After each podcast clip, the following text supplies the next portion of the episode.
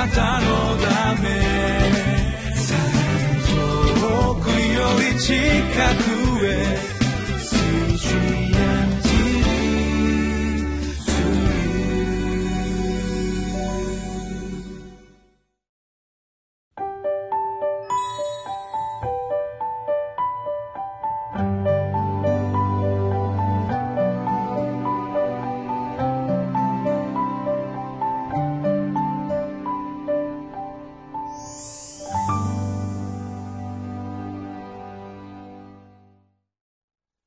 皆さん、こんにちは。ニューホープ千葉の牧師、住谷です。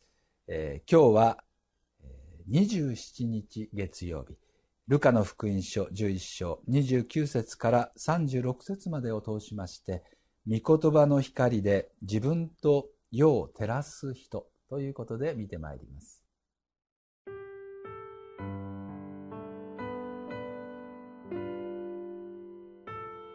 ルカの福音書11章29節から36節さて、群衆の数が増えてくると、イエスは話し始められた。この時代は悪い時代です。印を求めているが、ヨナの印の他には印は与えられません。というのは、ヨナがニネベの人々のために印となったように、人の子がこの時代のために印となるからです。南の女王が裁きの時に、この時代の人々と共に立って、彼らを罪に定めます。なぜなら、彼女はソロモンの知恵を聞くために、地の果てから来たからです。しかし、見なさい。ここに、ソロモンよりも勝った者がいるのです。ニネベの人々が裁きの時に、この時代の人々と共に立って、この人々を罪に定めます。なぜなら、ニネベの人々は、ヨナの説教で悔い改めたからです。しかし、見なさい。ここに、ヨナよりも勝った者がいるのです。誰も明かりをつけてから、それを穴蔵やマスの下に置く者はいません。食台の上に置きます。入ってくる人々にその光が見えるためです。体の明かりはあなたの目です。目が健全ならあなたの全身も明るいが、しかし目が悪いと体も暗くなります。だからあなたのうちの光が暗闇にならないように気をつけなさい。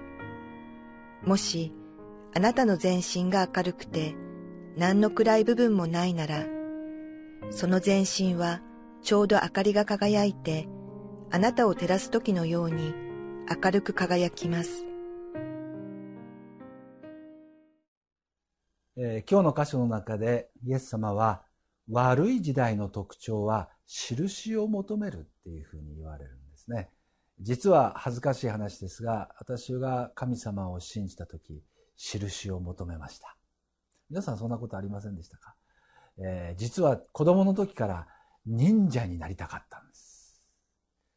えー、もう2階から飛び降りるとか、えー、もう空を飛ぶみたいなですね、もうそういうのが大好きでですね、風呂敷をこう首に巻いて走り回ってたんですが、神様を信じた晩に一つのことを祈ったんですね。ベッドの上で。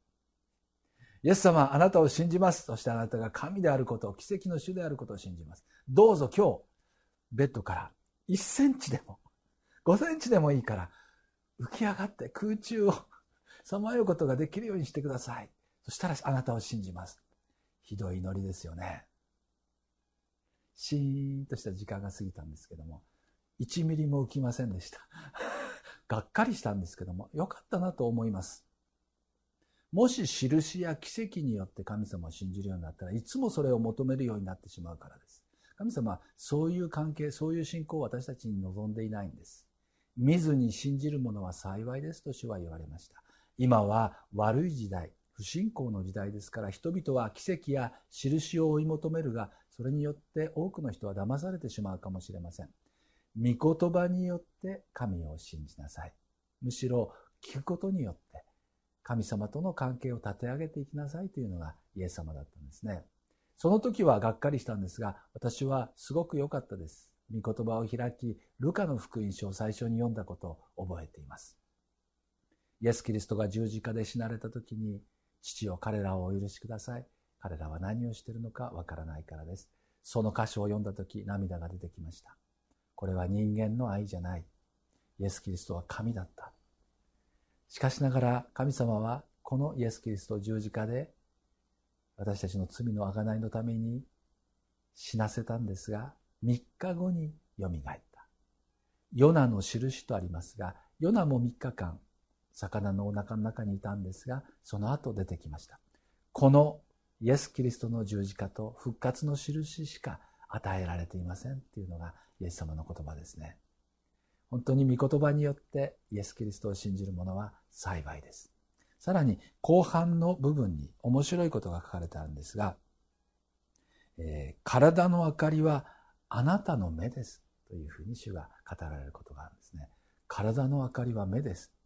目が明るければ全身が明るいが、目が暗ければ全身が暗い。どういうことでしょうかあなたの人生のすべては、あなたが物事をどのように見るかによって決まるとイエス様は言われたんです。私たちの目はどうでしょうか？目の見えないもの同士がぶつかります。目の見えないものものは穴に落ち込んでしまいます。でも見えればそれを避けることができ、人との争いも回避することができる。目が明るければあなたの全身が明るい。目が明るければあなたの人生の全てが明るくなる。主は何を言われてるんでしょうか？私は御言葉の光のことを主が語られたんではないかと考えます。神様は今日も印や奇跡によってではなく神の御言葉によって私たち一人一人に語りかけておられます。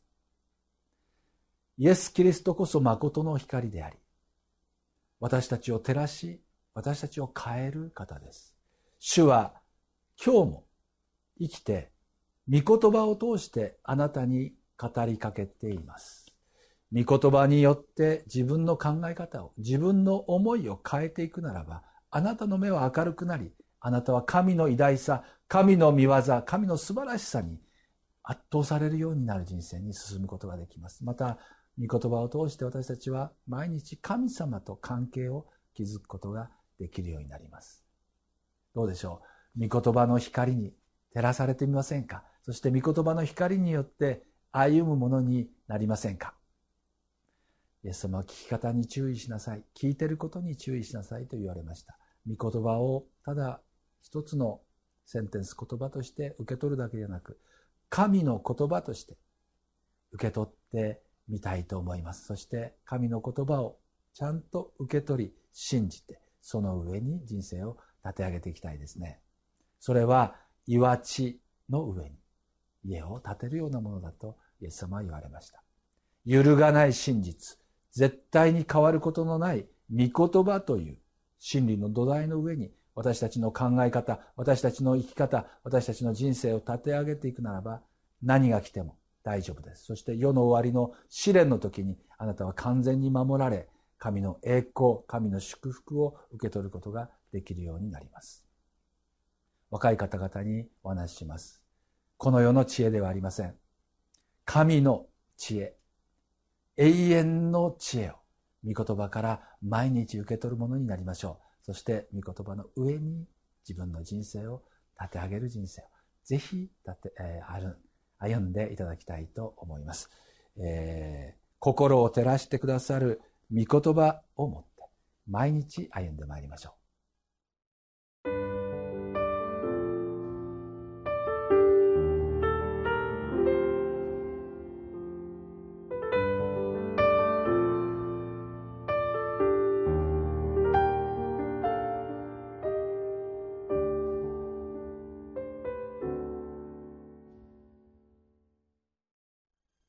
イエス様は明かりをつけてからそれを机の下とかナスの下穴蔵にしまう人はいませんと語られました。そうです。明かりは人々を照らし人々の見える場所に置かれなければなりません。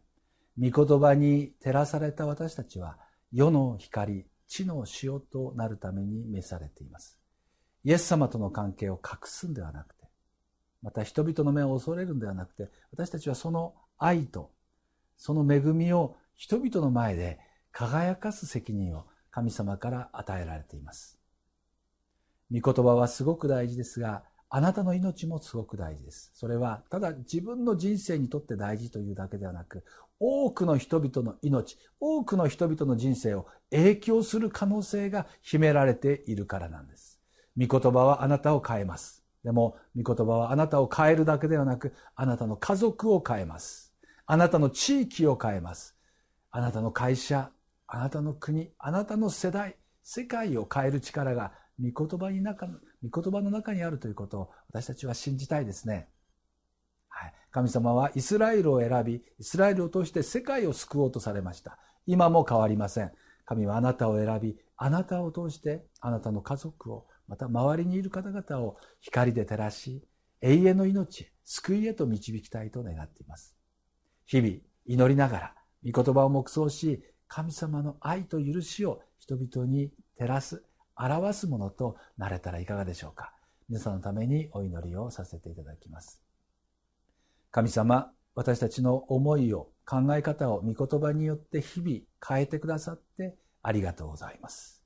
あなたは生きておられ、あなたは今も御言葉を通し語り、私のうちに働いてくださっていることを信じます。そしてそれは家族にとっても救いとなり、祝福となり、癒し、恵みとつながっていくものであることを信じます。どうぞ傷ついている家族がいるならば、愛と憐れみの霊を注いでください。あなたがご覧になるように家族を見、あなたが励ましたいと願っておられるような、えー、口となり、手となることができるように助けてください。どうぞ私たちがこの世を照らす、あなたからの光を持って、人々に希望と恵みを流し出すものに変えてください。お一人お一人に精霊を注いでくださり、あなたの愛の光を灯すことができるものとしてください。イエス・キリストのお名前を通してお祈りいたします。アーメン。